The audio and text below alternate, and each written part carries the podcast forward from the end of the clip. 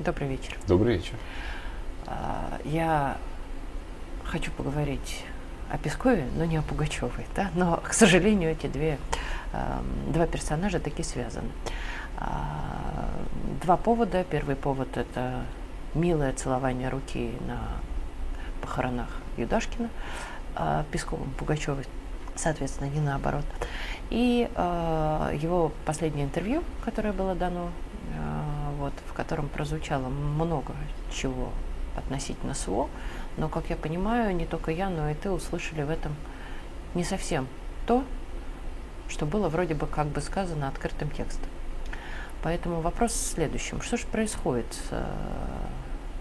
Давай так, даже не с самим Песковым, а с той самой партией мира.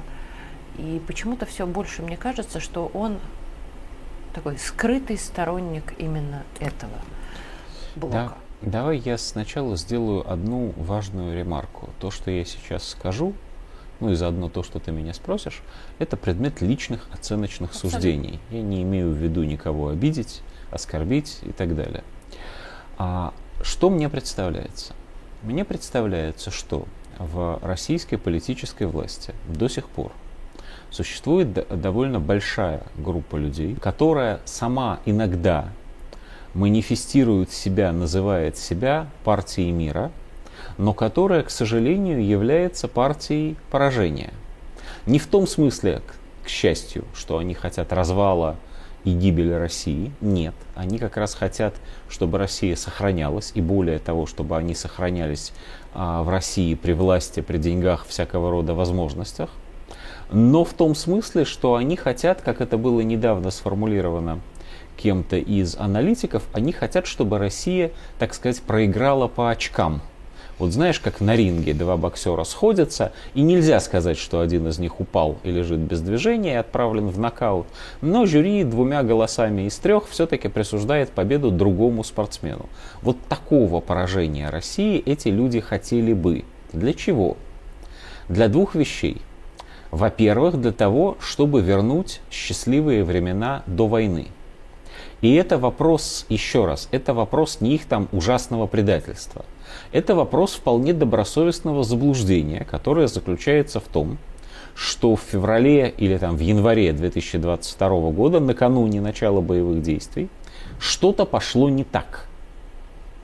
И надо бы вернуться в эту точку, думают эти люди, и переиграть, как-то вернуть вот эту ситуацию, когда в России раздается в большом количестве шенгенские визы, когда богатые или просто обеспеченные русские люди ездят отдыхать там на Лазурный берег и посмотреть Венецию, у кого-то виллы на пресловутом озере Кома, у кого-то инвестиции там в западноевропейские инвестиционные фонды. А на корпоративчиках вот. поет Алла Борисовна. Совершенно верно, да. Корпоративы, вот эти все люди, значит, Максим Ургант, шу, или как его там шутят, не Максим, он Максим Галкин, да. а Ургант, э, неважно, да. простите.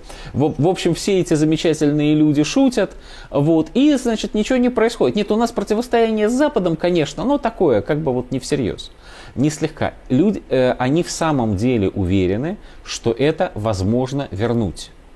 Более того, они уверены, и вот в этом на самом деле заключается главная ошибка – что, что Россия являлась инициатором начала боевых действий, и поэтому Запад тоже хочет, чтобы все это вернулось.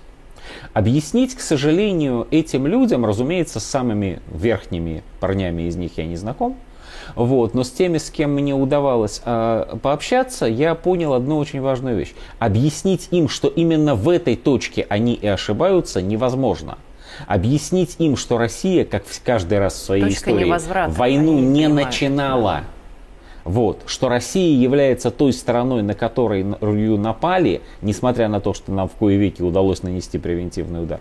Именно этого объяснить и не получается. А если этого объяснить не получается, то все остальные Доводы. построения да, уже э, повышают, повисают в воздухе. Возвращаясь к Пескову, я не знаю на самом деле, естественно, входит ли он в некую группу, которая убеждает там, президента, что нужно скорее заключить похабный мир. Не знаю я этого, предположим, что нет. Но как читается его заявление, последнее? Заявление о том, э, о специальной военной операции. Песков говорит, во-первых, что цели специальной военной операции частично уже достигнуты. Ну и в общем с ним нельзя не согласиться, это правда. Тем более, что он аргументирует. Мы хотели защитить жителей Донбасса, и действительно на Донбассе, а также в Запорожской и Херсонской областях прошли референдумы о присоединении к России, и присоединение к России состоялось. В этом смысле людей действительно удалось защитить. Не всех, но часть удалось. Дальше можно рассуждать о том, что административные границы территории пока не достигнуты, будут достигнуты, город Запорожье будет наш, Славянск-Краматорск. В этом смысле Песков совершенно прав.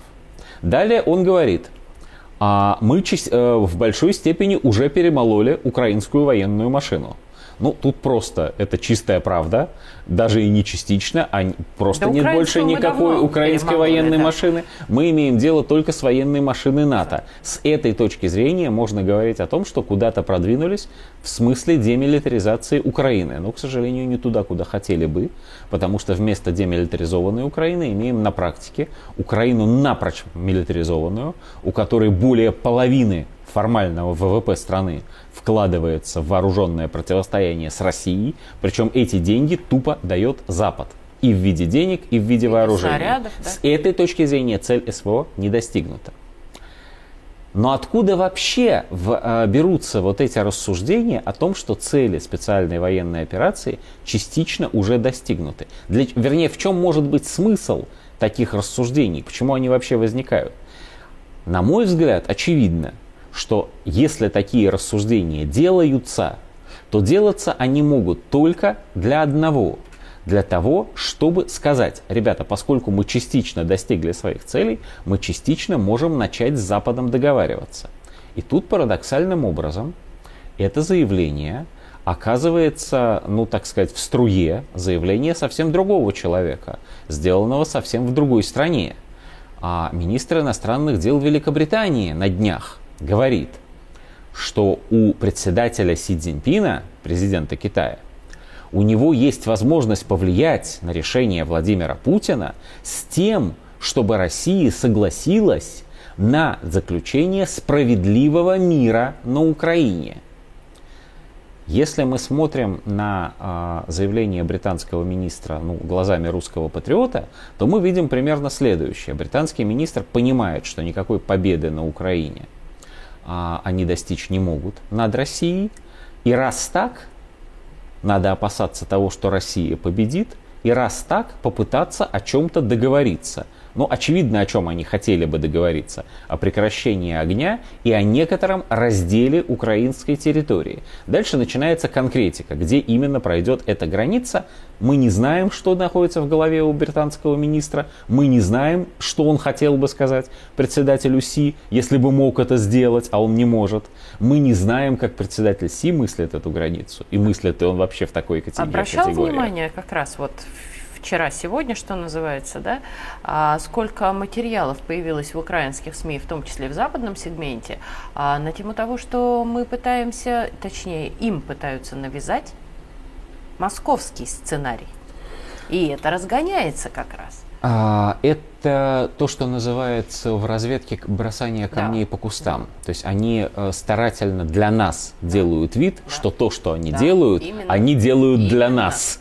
Или, по крайней мере, они это делают по, э, так сказать, по, под давлением Москвы. Но тема мира прямо На вот самом это деле, вот раскачивается. Да, да, тема мира раскачивается. Более того, появились люди, сразу скажу, очень неглупые и не замешанные в прямом предательстве, которые начинают разгонять следующую историю, которые начинают говорить, что на Украине тупик, на Украине Россия не может победить, потому что против нас все силы НАТО, но НАТО не может победить через прокси-армию Украины Россию. И таким образом, поскольку силы равны, нужно договариваться. Когда противник говорит, что силы равны, и нужно договариваться. значит, нужно понимать, но это как в шахматах. Ты чувствуешь, что проигрываешь, но ты хитрый игрок. И если а и вдруг твой противник этого еще не понимает, предложу-ка я ничью, ну вдруг прокатит. Вот. А, нужно, чтобы не прокатило. Вот мы находимся сейчас в ситуации, когда нам очень нужно, чтобы сделанное противником предложение ничьей было отвергнуто, а вместо этого было сделано наше предложение о капитуляции а противника. Пескова ты все-таки услышал другие нотки.